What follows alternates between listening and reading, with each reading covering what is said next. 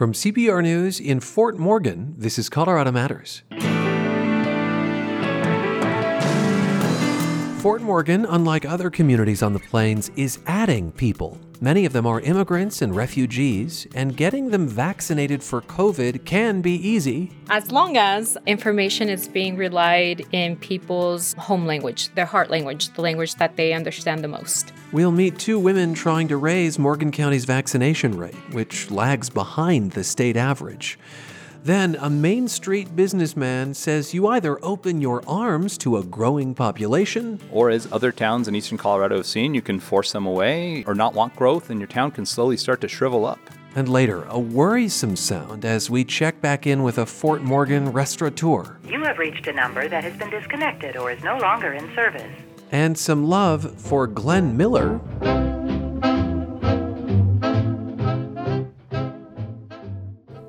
When your car needs too many costly repairs, or stops running, or it's just time for a new car, give the old one to CPR. It's so simple. Your car will be picked up at your convenience. When it sells, you'll get a tax receipt. The proceeds help make CPR the station you turn to for factual news and uplifting music. So let your old car make great radio happen. Get started at CPR.org. On the road again, just can't wait to get on the road again. This is Colorado Matters on the road again from CPR News and KRCC. I'm Ryan Warner in Fort Morgan, coming to you from the Cover Theater on Main Street. We are traveling the state this week and next to see how folks have weathered an unrelenting year and a half. Here in Northeast Colorado, the pandemic looks a bit different from the rest of the state. While the big Cargill meatpacking plant had notable COVID outbreaks in the spring of 2020, the region as a whole was adding new cases at a slower rate this summer, although there's been an uptick in recent weeks, no doubt related to the contagious Delta variant. Trish McLean, a nurse, is public health director for Morgan County and five others, and gave us the lay of the land. We definitely have less population out here, and we have less population density, I think, is a huge one. So we don't have some of the potential exposure risk that you would see in a more populated area. So we don't have really large indoor venues where you may see a lot of people together, not social distancing, or we don't have those really large venues out here. A lot of our industry is agricultural, so it's outside, and we know that being outside is better than being inside if somebody is contagious. Northeast Colorado isn't a big tourist destination, McLean says, which makes it less susceptible than, say, mountain resorts. Since the pandemic started, these counties, Morgan, Logan, Washington, Sedgwick, Phillips, and Yuma, have seen just over 9,000 COVID cases and around 200 deaths. The caseload may be relatively low compared to the rest of the state, but so's the vaccination rate. Roughly 45% of those eligible have gotten at least one dose. McLean's department is trying to help people work through their reservations. A big thing there is to try to build some kind of a relationship and to just talk things through. We never want to come across as being like, well, you're wrong and we're right, because I don't know what that person's path has been. I don't know what their experiences have been. I don't know what information that they have. And so I think trying to have an open dialogue and just be respectful and kind of talk through maybe some of the issues or hesitation. And if somebody's like, well, I heard it could change your DNA, we could talk about, well, this is kind of how the vaccines are made, and this is why they can't change your DNA, but not to say, to come about it as giving information so that people are like, oh, okay, well, that makes sense. For this mission, the Northeast Colorado Health Department has teamed up with other organizations and companies, including the meatpacking plant. Obviously, at the beginning of the pandemic, in 2020, we definitely saw more cases related to Cargill, but they've been really good to work with and have had a pretty strict screening process. And we did partner with them earlier this year to bring vaccine to their employees. And I think I want to say when all was said and done, we were maybe around 45 or 50% of their employees took advantage of that. So that was really good.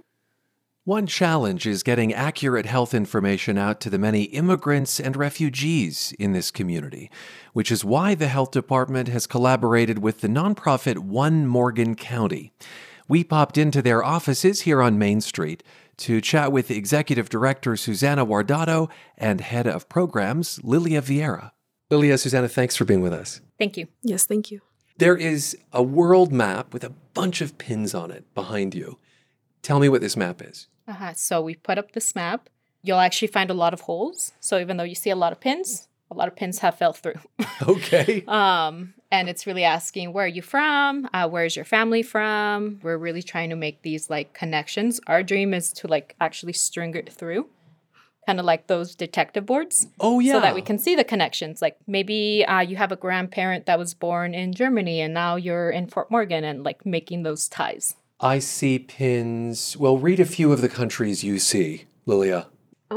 Obviously Somalia, Mexico, areas in Central America, so El Salvador. Now, you said, obviously, Somalia.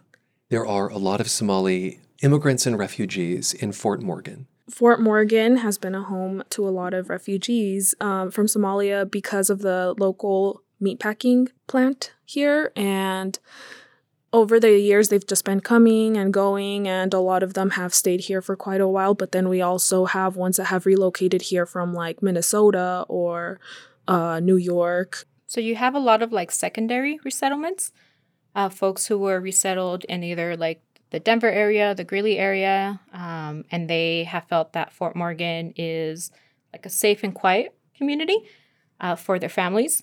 And also for like those singles, you know, like a place that they could strictly dedicate themselves to work, build up those funds to send back home or for whatever purpose. So like to really build themselves up. Yep. Mm-hmm. Fort Morgan is such a crossroads. How many languages, how many cultures? Could you count? The last count that I got from the school district was that we had 37 languages and dialects. 37 languages and dialects. Yes. In a community of 12,000 people. Yes. And one of your missions lately has been to get people vaccinated. Mm-hmm. How are you finding that mission?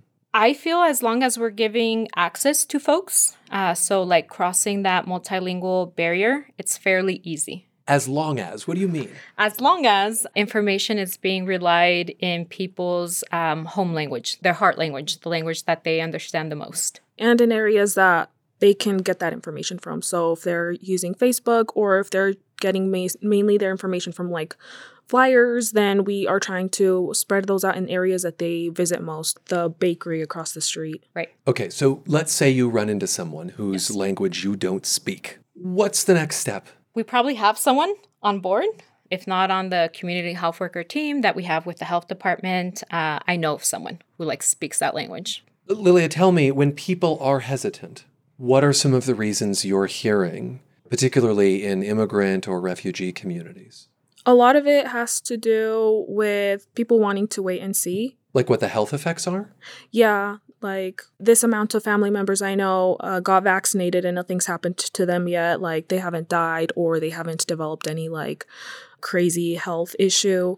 So now I'm going to try. And you have a lot of like pregnant women, women who are nursing on your caseload. I'm kind of waiting for that guidance. None of the people that I've spoken to have been very hesitant, but I have heard from them, the people that they know will not change their minds. It's been like conspiracies that they've been listening to and really believing in. For me, again, like I'm still marveled at how many people haven't had access to the vaccine or know where they can get it, demystifying things like it's free, you don't need to provide ID, insurance, anything like that. So it's very like, no, we want to get it. We've been wanting to get it. Where can we get it? You're much more focused on reducing those obstacles before taking on conspiracy theories. Mm-hmm. Correct. But they come up from time to time. But again, it's probably folks who know English, who can entertain conspiracy theories like we have been hearing or seeing that, you know, it causes infertility or it hasn't been FDA approved, which now we have the Pfizer vaccine that has. Full FDA approval. Yeah. Correct. So, like, we note those things and know to call back folks as data emerges, as research is being verified. Well, that's fascinating. So you build a relationship. It's possible you go out and the first time they don't take the vaccine. But then you say, I'm going to call and I'll keep you up to date. Yes. We know that that personal touch within the community. So just to give you an example, like we held 2 clinics at the Catholic Church, knowing that we have a large Latino community here in town who does attend like Spanish Mass, listens to the priest. He has been an advocate for the vaccine, Father Eric. So finding the right messenger. Correct. So the priest spoke to that at the end of his sermon, you know, like we are really talking about protecting lives. If you have the privilege and the ability to take the vaccine, please do so. He pleaded to them. So more of the output where we really didn't have to put in a lot of work. We were just language support. Yeah, we were just site. There that second time. But we're making those connections, like making sure that the bus is showing up there. When you say the buses came in, health buses that were doing vaccinations. Per the state. It's interesting. In the priest's message, I heard a pro-life message almost. To what extent do you think, Lilia, immigration status, a fear of federal authority, a fear of perhaps for folks who have come from war-torn nations or places where the government can't be trusted, is that playing into this, do you think, for folks? Well, a lot of the messaging that we do is based around that. So we try to really push out there that you don't need special documentation or insurance or you don't need your ID or anything. Yeah, it should be cost-free, like no matter where you go in the state. Of course, the Pfizer and the Moderna vaccines are 2-dose. How much trouble or not are you having getting people to show up a second time, right? So you've coaxed them to that door the first time, which as we heard can be a real relationship building. Right. How's the second going? And maybe now, I hate to bring up the third, but now we're talking about boosters, right? Yeah. Yes. So internally, we've been talking about boosters. We're looking at a October kind of date for ourselves as staff. I would say for the languages and dialects where there's not as much concrete support as there is in the Spanish language, that there's probably a lot to still demystify. So about the third dose? Correct. Okay. Well, a second dose even. Oh, I see. We had printed materials in various languages, but it's probably that they need to hear it, communicating that orally. I want to point out that a little further into this office, there are shelves of food and racks of clothing. Yes. What are we looking at here? So the shelves of food are the remnants of our rapid response delivery program. So we were early on, starting in May, serving families who were ineligible for other supports, who had COVID or who had been impacted by COVID. So let's say like a workplace shut down because of an outbreak, or they didn't have access to medical care, but they knew that they had to be quarantined. We were serving them. This was supposed to be an 8-week project where we would personally deliver culturally relevant food items, anywhere from 40 to 60 pounds worth of food. You had your milk there, your cilantro there, your eggs, milk. Tortillas, rice. Maseca. Sí. Sabor de pollo. So like that seasoning you put, that chicken seasoning that you put on your rice. And we actually ended up going over to December. It was difficult, but like really rewarding. Like we would see a lot of kids, you know, just wave through the window. Parents were probably at work. Sometimes parents would come out, folks that we had spoken to, and, you know, like, thank you so much. So it was really rewarding regardless of the work that we had to do, you know, driving all the way to Denver. To get the food? Yes. You would pick up the food. At low cost. Yes. Yes. Rewarding and exhausting. But that was like the base of the folks that Lilia has been calling for the vaccine efforts. So you developed that relationship even before a vaccine was available. Correct. What about the clothing, these racks? The clothing. So we had a woman come in, tell us that her dad had passed away and that she had clothing to donate.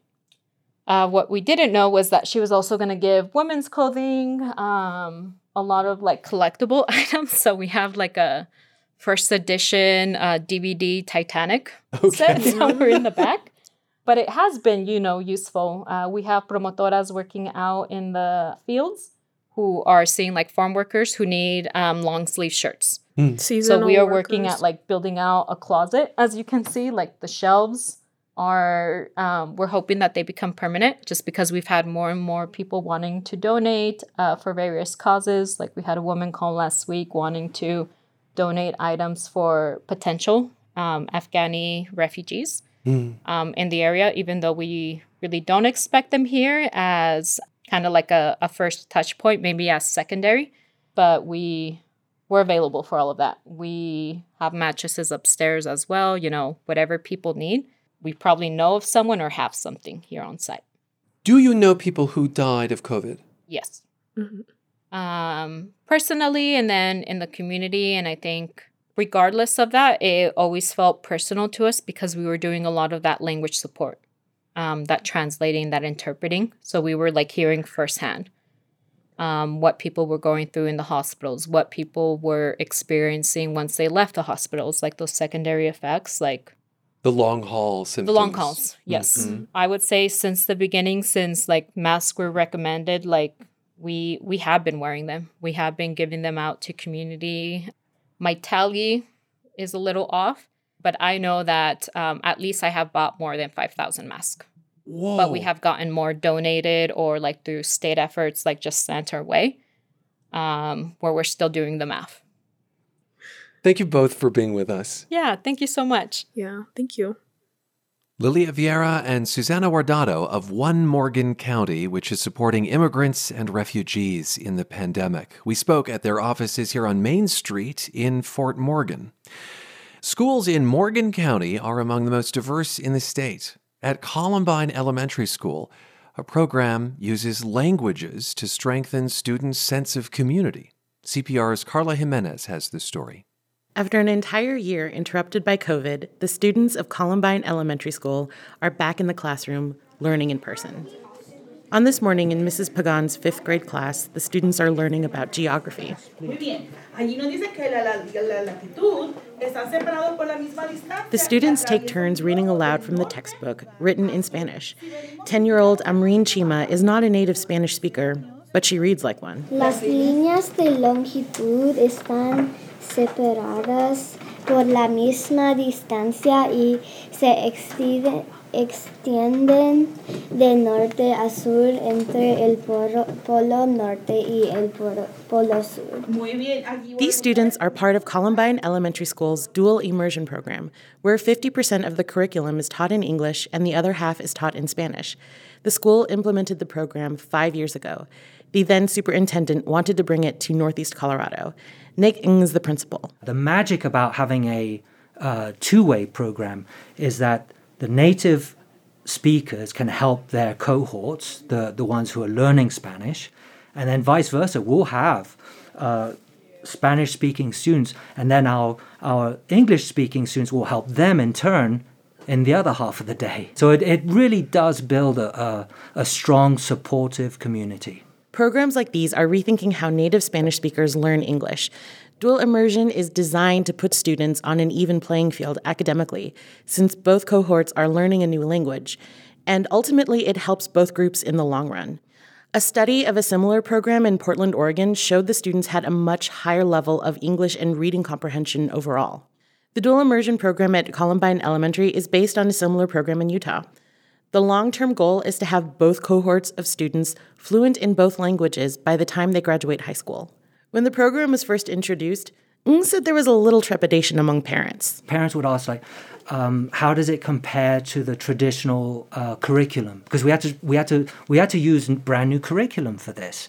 They would ask, will our children fall behind even because learning another language? Will they be struggling? And yet the answer was yes, it is harder.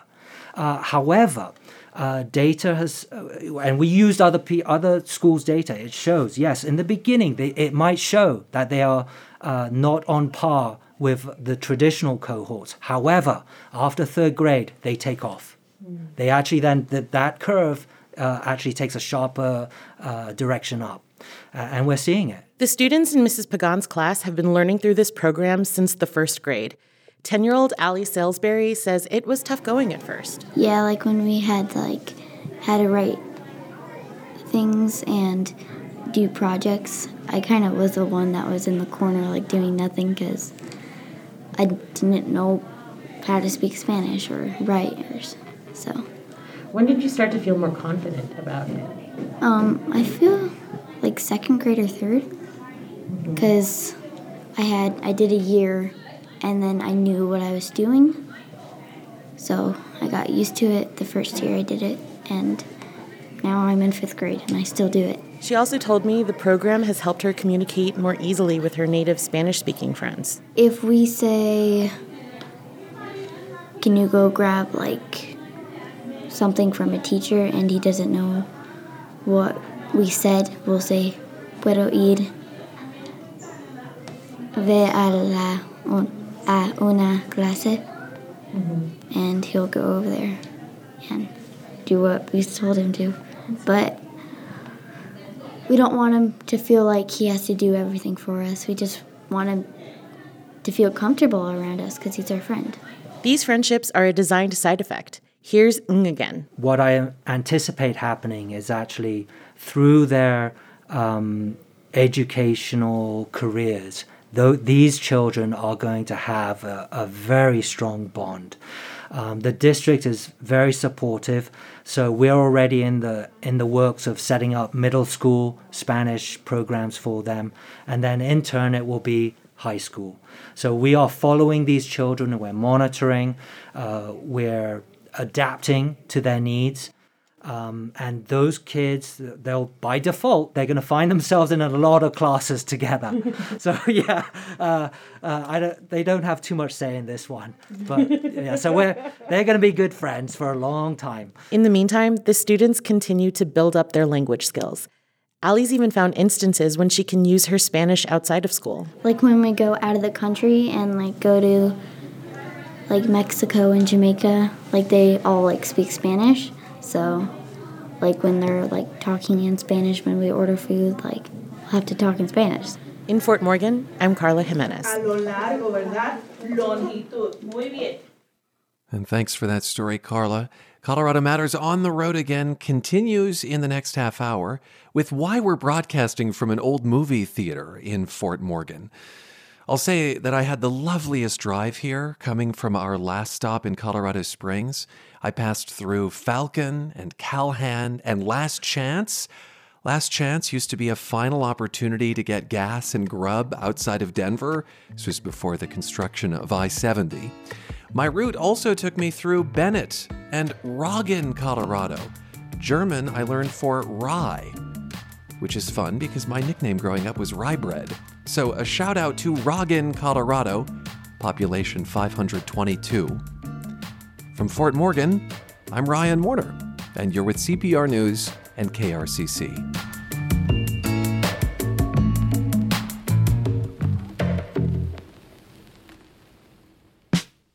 Strictly speaking, in Colorado, a buffalo is a collegiate athlete from Boulder, whereas a bison is the great hulking, humped, and hoofed animal that once covered the Great Plains. Tens of millions of them. A distant relative of the true buffaloes of Asia and Africa, the American bison has always played a role in our nation's story. Native people knew every part of the bison had value. Many settlers moving westward thought otherwise, and by 1900, the continent's largest mammal was at the edge of extinction.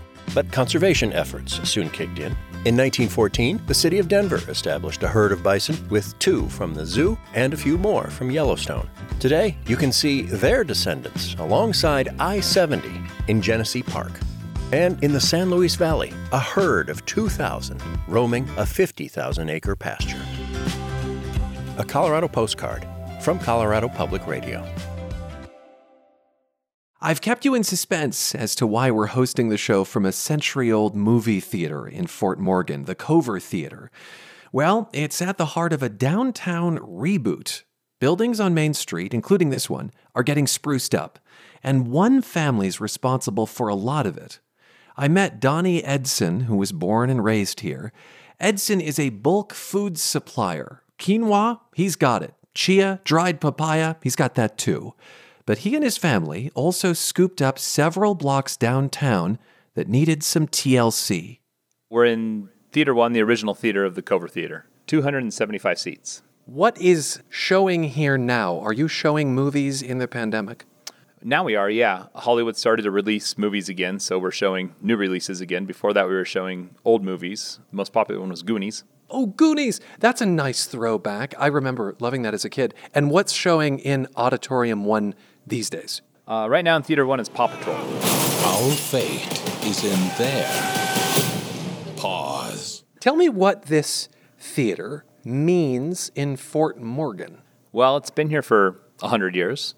And I think anybody who grew up in town here has memories of coming here as a kid and in middle school and getting in trouble in middle school, maybe even getting kicked out of middle school, and then coming here on dates when they were in high school. It adds a lot of nostalgic feelings for a lot of people in town here. And we're the only first-run movie theater that gets the new releases within about a 50-mile radius. The closest would be Greeley and then Brighton after that. There is a really great theater in Brush as well, the Sands Theater, single screen that they recently the community came together and they renovated it and redid it all so they could keep showing movies there as well too. Are you plugging another movie theater? What a generous businessman you are. Hey, they're friends of ours, so they got to be show movies as well. Tell me about the marquee during the pandemic. There was a time when you were yeah, sure. There was the time you were closed. Yeah, absolutely. We wanted to have some fun and make people laugh a little bit, so we would try to think of something funny to put on the marquee. Every week we'd come and change it. Yeah, one of the best ones was none of this happened until the Chiefs won the Super Bowl. At least toilet paper got its 15 minutes of fame. You forget about the toilet paper crisis that happened at the very beginning of COVID. It's hard to go back and actually track everything that happened on a weekly basis. So you do not just own the movie theater. You have a lot of interests in town. It's partly why we wanted to talk to you, and a lot of those interests are downtown. Mm-hmm. Yeah, so when we bought the movie theater, there were 8 empty buildings on Main Street on the block that we're in.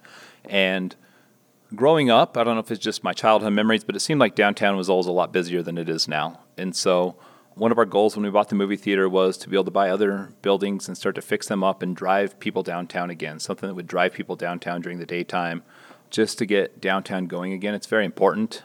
We all have a passion for Fort Morgan and seeing it succeed. We have our families here, our businesses here. So we started to buy different buildings and start renovating them. The very first one we did, a really cool barbershop moved into.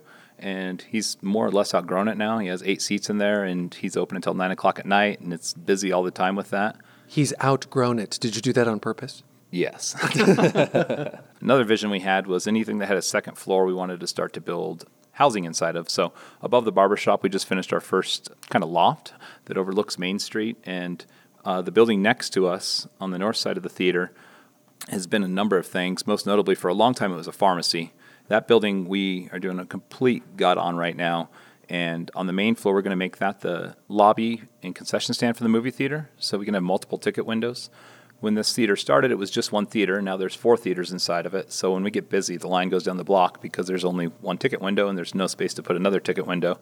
The other thing is our concession stand gets really busy because we have the original space that was built for one theater, not for 4 theaters. So we have to stagger our start times. We have to get really creative to be able to get people in and get them taken care of really well and in time for the movies.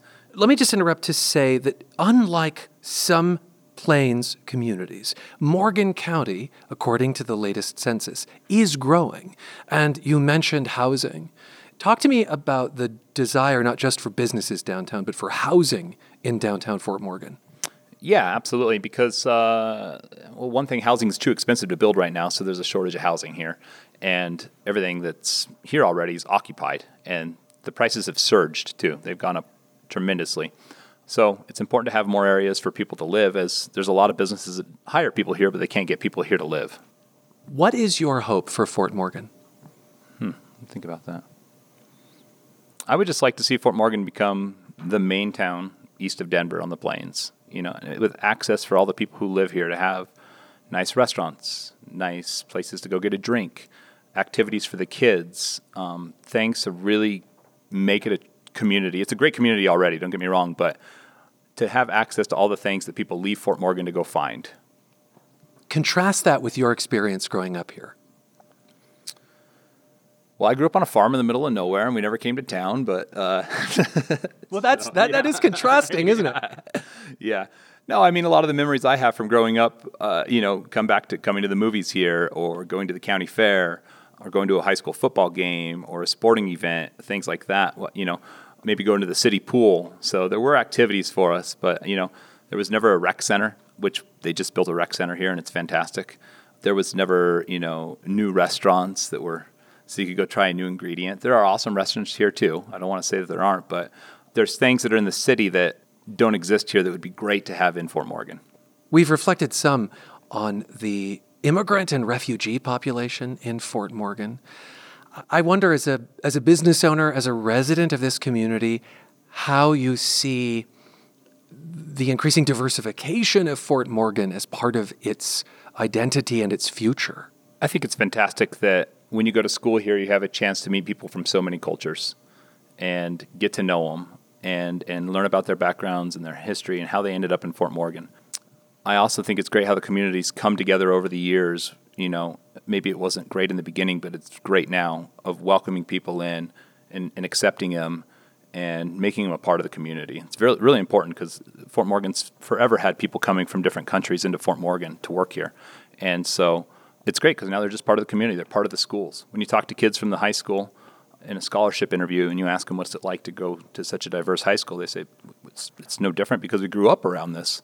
We've always been around it, so it's just part of our lives. Donnie, a lot of what you envision is growth, and growth can have its fans and its detractors. Folks who say, we don't have the room or we don't want to lose our quality of life. Reflect on growth in Fort Morgan for me. I think growth's really important because you have to move with the times. People are always going to be being born and they need somewhere to live. So there's two options. You can welcome them, grow with them, make it a community, make it a better community, a stronger community. Or as other towns in eastern Colorado have seen, you can force them away, or not want growth, and your town can slowly start to shrivel up. And then your schools run out of money, they run out of teachers. It's important if you want to have good programs and good things in town, you have good people in town, and they come with growth. So I think it's really important for the community to thrive and to have a place that people want to live in or stay in or move back to, like I did. It has to have some of these things that come along with growth. Is there enough water? Is there enough land? Is there enough infrastructure? Infrastructure, for sure. The city's done a great job of taking care of all their utilities, bringing in Allo next door to do fiber optic for the entire town. Water, they did a really good job of securing water rights from the Big Thompson Project. And there's land. You have to keep going further out from town. I mean, sadly, sometimes it impedes on agriculture, which isn't good. But there's other areas of land that aren't used for agriculture that can also be used for growth. Is there a balance between the kind of growth you're talking about and the rootedness in ag? Oh, ag's still the biggest part of our economy in Fort Morgan. It's the most important part of it, I think, because... it's based off of the sugar factory that started here that produces sugar still to this day, one of the few ones left in the country. Is that sugar beets? Sugar beets, yeah. The dairies, the Leprino cheese factory, the Cargill factory that processes meat here. Those are instrumental in the city. If any of them leave, it would hurt us really, really bad to not have them around here. So there's always got to be a balance with it. I'm really glad I got to meet you. And have you seen Paw Patrol yet? Nope, I'm coming this weekend with my daughter. Thanks for being with us. You're welcome. Donnie Edson, owner of the Cover Movie Theater on Main Street in Fort Morgan. After the interview, he handed me a one-page history of the Cover. This picture house showed silent movies early on with an organist.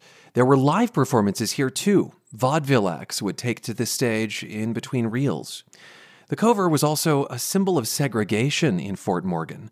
It used to serve white people, while the now-shuttered USA Theater served the Hispanic population.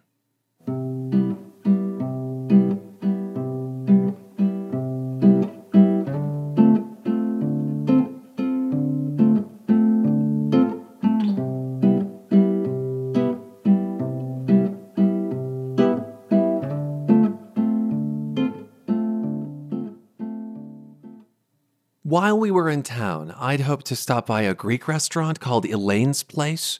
Throughout the pandemic, we've checked in with its owner, Danette Garlis, who has struggled to keep the doors open. Before COVID, she hosted a lot of banquets, and those dried up. So before we got to town, I rang up the restaurant. We're sorry. You have reached a number that has been disconnected or is no longer in service. If you feel you have reached this recording in error, please check the number and try your call again. I checked to make sure I had the right number. I did. Then I tried Garlis's cell. Danette? Yes? Hey, this is Ryan Warner at Colorado Public Radio. Yes, Ryan. How are you doing? Well, I'm okay. I wonder if you might have 2 minutes for me to just throw this into record and just get an update from you. Well, you can, but I don't have the restaurant anymore. It's sold. It's sold? Yeah, it's sold. Which I was glad, because we just couldn't get it back the way it was, so it was there that way. And do you blame the pandemic? Oh, yes and no. I don't know. It could be just, I blame the people. I guess the pandemic, but, people too. I don't know. Hard to get the customer base, do you mean? Yeah, it was. Did you stay in Fort Morgan? No, I actually decided to get an RV and live the quiet world for a while. You've escaped to the quiet world, you say? Yes. And that means traveling the country? Yeah. And how's that going? Yes. Not bad. I bought a used motorhome, so I've had some issues with it. That's what happens when you buy used, anything. But other than that, it's, pretty good. Yeah, it's really relaxing. I'm going to have to go to work eventually, but right now it's kind of nice getting away from the whole world. Yeah, well, and the constancy of running a restaurant, that is just relentless. Oh, it is, because you got to be there 24 hours a day, 7 days a week. Even if you're only open, like we were, from 11 to 8 and 9 on the weekends, you have to be there before you open till after you close, and even on the days that you're closed, because there's stuff you got to get done. So, it's been kind of hard not getting up. Well, I get up every morning still at 5:30, but it's been a little difficult not having something to do, with the exception of, my RV, working on it and making it my temporary home. Yeah, I can understand both feeling the freedom of not having the daily grind, but then also that opens up a lot of new space, and that includes headspace. I know that right. It was your dream to open a restaurant. You named Elaine's Place for your late mother. And right. As relieved as I hear you to be, was this bittersweet to some extent? Yeah, it's bittersweet. But I think my mom was up and down saying, Danette, you did the right thing. The sale was just like out of the blue, actually. One of our customers walked in and said, is your guys' place still for sale? And I go, yeah. He goes, how much? And I said, well, here's the flyer. And that afternoon, he came back with a proposal to purchase it. So we didn't get the money that we should have got out of it, but I'm all about God always gives you the right time, And so I said, okay, it's time, And I think you said earlier that you felt you had your mom's blessing. I think so. Yes, I did. Yep, I do. Otherwise, she wouldn't have brought me the buyer. No. I'm curious, are you making Greek food on the road? I do cook for myself. I love my Greek food. Yes, absolutely. Yep. Yeah, I love my Greek food. It's hard to find the ingredients out on the road, but, it's fun, though. I'm enjoying it immensely so far. Like I said, I get a little bored because I don't have to get up and, blah, blah, blah, blah, blah, blah, blah. But other than that, I'm learning how to relax a little. Danette, thank you so much for being with us. I wish you the best in this next chapter. Oh, thank you so much. Danette Garlis, the now former owner of Elaine's Place here in Fort Morgan. Let's put her experience into some context. The Colorado Restaurant Association recently surveyed its members and found that more than a quarter may close permanently. Reasons include debt, higher overhead, and a severe labor shortage. Virtually every restaurateur who responded said they'd had to raise prices. Many have taken on new debt in the pandemic, an average of $180,000. According to this survey, restaurants have also raised pay by an average of 19% in the last year and a half. By the way, guess who bought Danette Garlis' restaurant here in Fort Morgan? Yep, Donnie Edson and his family, the movie theater owners. We'll be right back. This is Colorado Matters on the road again from CPR News.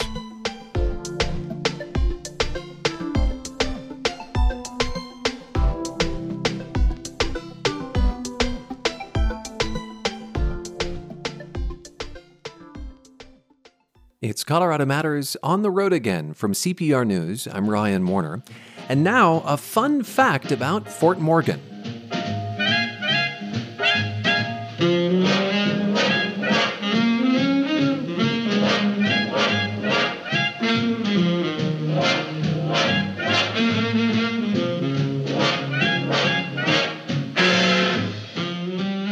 Chattanooga Choo Choo by legendary big band leader Glenn Miller. It's the first record to sell more than 1 million copies, achieving gold status in 1942. Fort Morgan is proud to call Miller one of its own. He's considered the high school's most famous graduate. Miller was a star player on the football team. We've seen menu items here named after him. Our producer, Carla Jimenez, spied a ton of books about him at the local library. Miller attended CU Boulder before hitting it big as a big band leader. But his death is shrouded in mystery. In 1944, he was an army major headed to France to perform for Allied troops. His plane went down in the ocean. Dennis Spragg is an expert in all things Glenn Miller and wrote a book about his findings. I spoke with him in 2014 as he unraveled what might have occurred. So Glenn Miller went missing on December 15th, 1944. He was last seen boarding a plane at Twinwood Airfield in Bedford, England, to cross the English Channel, and he was going to get things ready to move the band to Paris in liberated France. The public didn't find out immediately. News reports came out days later. Let's listen to bulletins from the BBC and CBS from that time. Major Glenn Miller, the well-known American band leader, is reported missing. He left England by air for Paris 9 days ago. Major Glenn Miller came over from the States early this year to direct the American band of the AEF, which has often been heard playing in the Allied Expeditionary Forces program of the BBC. This is London. Major Glenn Miller, director of the U.S. Air Force Band, is missing on a flight from England to Paris, it was announced today. No trace of the plane has been found. You became fascinated with this story. The plane was never found, nor were the bodies. How did you happen upon this story and decide to dig into it? In 2009, Glenn Miller's son, Steve Miller, who has since passed away from cancer, Steve was pretty much fed up with having spent most of his adult life dealing with conspiracy theories. And he said, I trust you to take the ball on this thing and go with it. And if you want to do it, will you please go study the situation, go anywhere you need to go, open any files you need to open, ask for permission to go anywhere you can, but find out what really happened. There have been many theories over the years about Miller's disappearance. One was that the plane he was in went down in the English Channel in a friendly fire incident involving Britain's Royal Air Force. Not the case, though widely accepted as a theory, I guess. Yes, actually, since it was first proposed in the mid-1980s, it has evolved into perhaps the most widely accepted theory about what happened to Miller. But I can state unequivocally, based upon my research, that it did not happen. I think that was a case of mistaken identity. On that day, a group of Lancaster bombers, 138 of them to be precise, was recalled from a bombing mission to Siegen, Germany, and they had to jettison bombs in both the North Sea and the English Channel on their way home to their bases because they would be too heavy to land. And according to United States Army Air Force records, Miller's plane didn't happen into the same general vicinity in the English Channel until about 10 minutes of 3 to 3 o'clock that afternoon. The time does not work out. Times don't work out. Another theory is that Glenn Miller, like other entertainers, including Josephine Baker, may have been spies and that he was assassinated. He had close ties to actor David Niven, who had served in an elite role in the British military. This, too, you find is a false claim. Yes, David Niven did go into the British military in 1939 and did volunteer for service, combat service as a commando, and briefly served in that type of unit. But as is the case of many major celebrities and famous people, the British government found him more valuable to them in movie parts and radio than in combat, much to Niven's frustration. And David Niven, as director of troop broadcasting, was Glenn Miller's direct report. He was Miller's boss. And there's just no substantiation to the idea that either of them were spies. You know, they might have been propagandists, right? But not spies. There is a difference between broadcasting music or information to the enemy from England, as opposed to being clandestine agents in the field running around the continent, you know, putting yourself at risk. Miller and, to some extent, Niven were both involved in what we call propaganda broadcasts to the German people and the German armed forces, but their primary mission was troop broadcasting, which was music and entertainment and information for the Allied forces, American, British, and Canadian. And now to what you have uncovered. You were researching this book, and you discovered some old military and other records, some that had long been declassified, right? They're secret, but nobody ever went through them. No. There are hundreds of documents in the American and British records at multiple locations, United States Air Force, National Archives of the United States, RAF Museum, Imperial War Museum, British National Archives, and other locations that are relevant to Miller. The problem is, if you go looking for the name Glenn Miller, you're not going to find a lot of information because the information isn't classified under his name. It's stored and available, if you want to dig far enough, under military unit names or place names. Oh. In other words, you have to do a lot of detective work to dig through the files. And, for example, the airplane Miller was traveling on that day was in the 8th Air Force Service Command. What did you find when you were able to follow the paper trail? Well, the Nordine UC-64A that Miller was traveling on was flown that day under visual flight rules. In other words, the pilot had to maintain contact with the ground or the water when he was flying over and stay under the clouds. And what basically happened was the pilot, who was experienced on this route, he flew it regularly, was flying lower than he normally would, and he entered into a situation where, because of the air temperature and the relative humidity and the presence of precipitation, he exposed the aircraft to icing conditions. And the icing took three forms: engine icing, carburetor icing, and induction ice.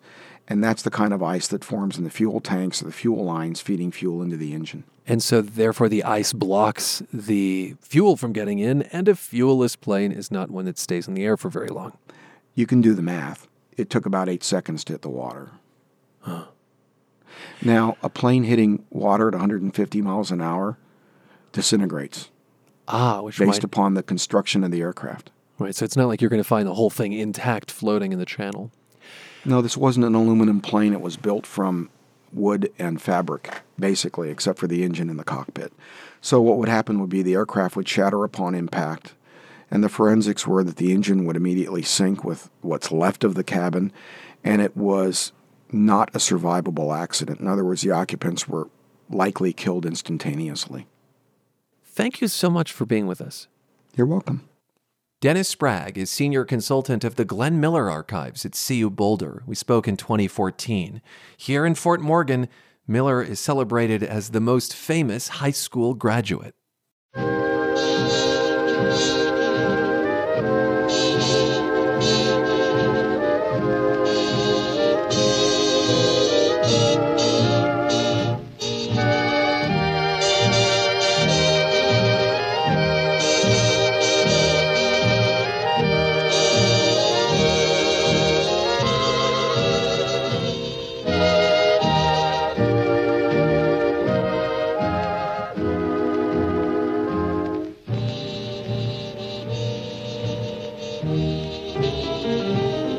I'm Robert Ingersoll, and the owner of Zazzy Cafe in downtown Fort Morgan. And this is Colorado Matters on the Road. The team guiding your journey is Carl Bielek, Allie Budner, Anthony Cotton, Andrea Dukakis, Michelle Fulcher, Matt Hers, Michael Hughes, Carla Jimenez, Avery Lill, Pedro Lumbrano, Patrice Mondragon, Shane Rumsey.